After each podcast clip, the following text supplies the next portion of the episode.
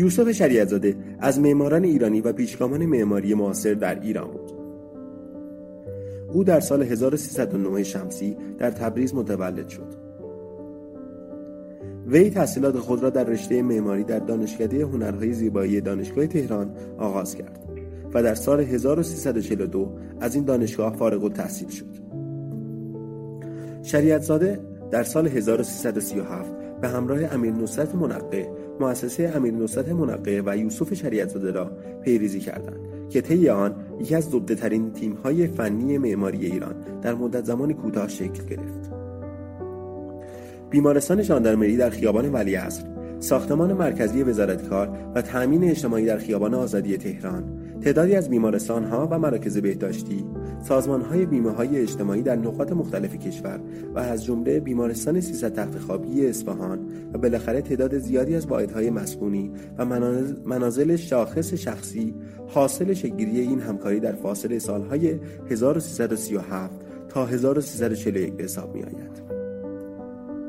در سال 1350 دور تازه ای از فعالیت های این تیم طراحی و معماری تحت, تحت عنوان دفتر مهندسان مشاور بنیان پیرزار به همراه محسن میرهی در آغاز شد. از جمله فعالیت های این گروه در سال سالهای 1350 تا 1357 می توان به مجتمع دانشگاه شهید با هنر ساختمان کتابخانه ملی یک سری از ساختمان های آموزشی دانشگاه علم و سنت ساختمان صنایع غذایی نیشابور و گلپایگان و گرمسار ساختمان چاپ اسکناس بانک مرکزی در تهران ساختمان شماره دو وزارت نفت در تهران مجتمع صنعتی واگون پارس در عراق مجتمع آپارتمانی کارشناسان مراکز صنعتی تبریز مجتمع مسکونی تندیس در بزرگ راه افریقا مطالعه و طراحی 15 مرکز حوزه عمران روستایی و آشیانه هواپیمایی دولتی در فرودگاه مهرآباد اشاره کرد. شریعتزاده معتقد بود یک معماری خوب اساسا یک الگو و راه حل است نه شکل یا فرم. در آثار معماری شریعتزاده تقلید از سبکهای معماری دیگر به چشم نمی‌خورد. و فورد و احجام طرحهای او به تبعیت از تحقیق و مطالعه و شناخت دقیق نیازهای فضا شکل گرفته است.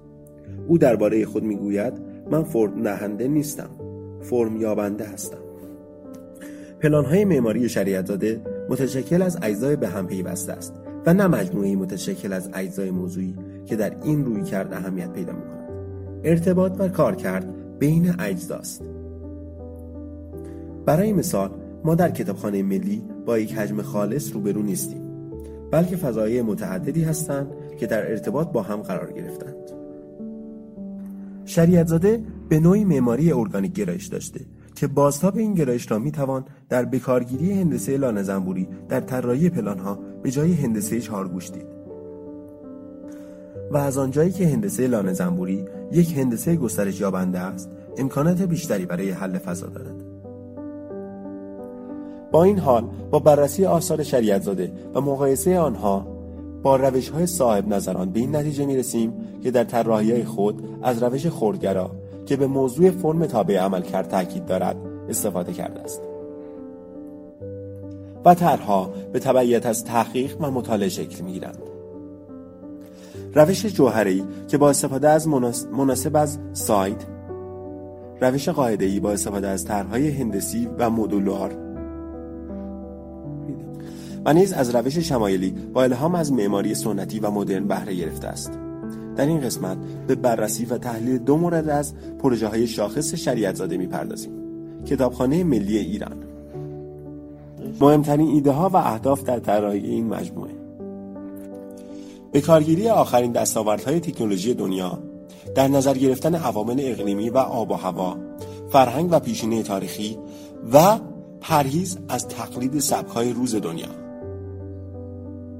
در ساختمان کتابخانه ملی شریعتزاده در طراحی خود این نکته را در نظر داشته که همیشه چه از نظر ایدولوژی معماران ایرانی و چه از نظر ایدولوژی معماران خارجی که تهران را میشناختند تپه‌های عباس آباد ریه های تنفسی کلان شهر تهران محسوب می‌شد و باید به طور کامل به فضاهای سبز تبدیل می‌شد. در نتیجه اگر در این مکان شروع به ساخت بناهای یادمانی می‌شد ایده فضای سبز از بین می‌رفت. ولی موقعی که ارتفاع ساختمان ها به ترتیب قرار گیرد که بلندتر از ارتفاع درختان و فضای سبز نباشد و در لابلای آنها گم شود به این منطقه و محیط احترام گذاشته شده است که این خود مسئله مکان و تنظیم شرایط زمین است. زمین به طریقی تنظیم شده که کالبد معماری یا فضایی که لازم است در آن قرار بگیرد از نظر دید و منظرها، ارتباطها، دسترسیها و خط آسمانی که به وجود می آورد حالت مونومانتال را پیدا نکند. در این ساختمان طبقات تا چهار سطح زیر زمین رفتند که این طبقات شامل قرائتخانه ها هم می شود. مسئله ای که در مورد نورگیری فضاهای مطالعه مطرح است این است که این فضاها تا حد ممکن باید از نور طبیعی به طور غیر مستقیم استفاده کنند تا مخاطب را خسته نکند و این اتفاق در کتابخانه ملی نیفتاده است شما پس از مدتی نه چندان طولانی خسته می شوید یکی از دلایلی که چهار طبقه زیر زمین رفته این بود که نخواسته فضاهای حجیم را در مقابل این تپه معورهای عباس آباد که بعدا تبدیل به فضای سبز خواهد شد اینقدر بالا بیاورد و سعی کرده از اختلاف سطح استفاده کند. ساختمان دانشکده های دانشگاه شهید با هنر کرمان. وقتی صحبت از فرم به میان می آید باید به این نکته توجه کرد که فرم علاوه بر اینکه باید ظاهری زیبا داشته باشد باید با عملکرد آن هم بخواند. هنگام طراحی باید متوجه عملکرد آن هم باشیم. یک بنا دو سه سال به پایان می‌رسد.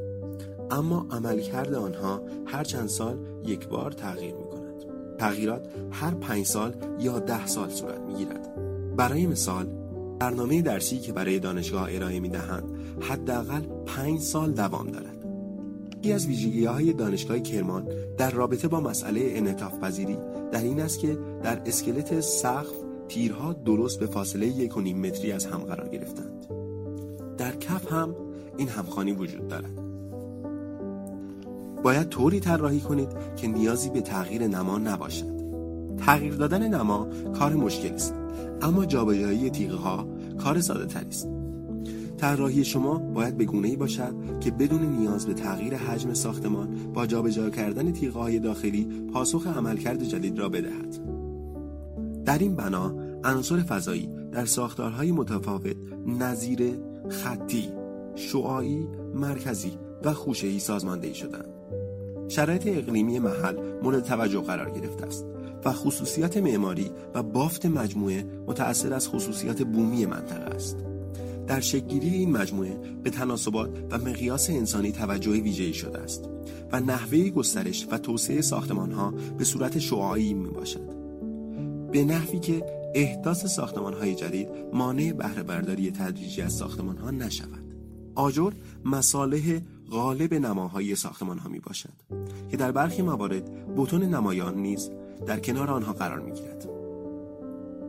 ساختمان ها از کیفیت اجرایی مطلوبی برخوردار می باشند.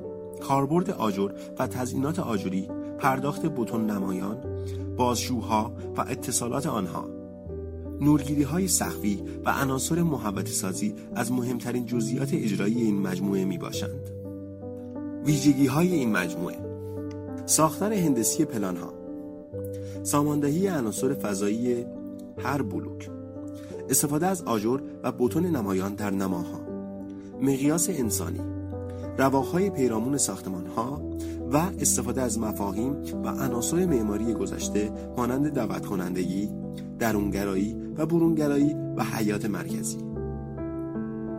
بسیاری از خصوصیات ساختمان متأثر از جنبش معماری مدرن می باشد اما توجهی که به بوم و بستر و اقلیم و معماری گذشته شده است بیانگر تأثیر نهضت‌های پست مدرنیسم در معماری می باشد این مجموعه بیشتر از آن که معرف سبک یا دوره خاصی باشد معرف خود و اندیشه های طراح در برآورد پاسخگویی به نیازهای عملکردی و خلق فضاهای معمارانه می باشد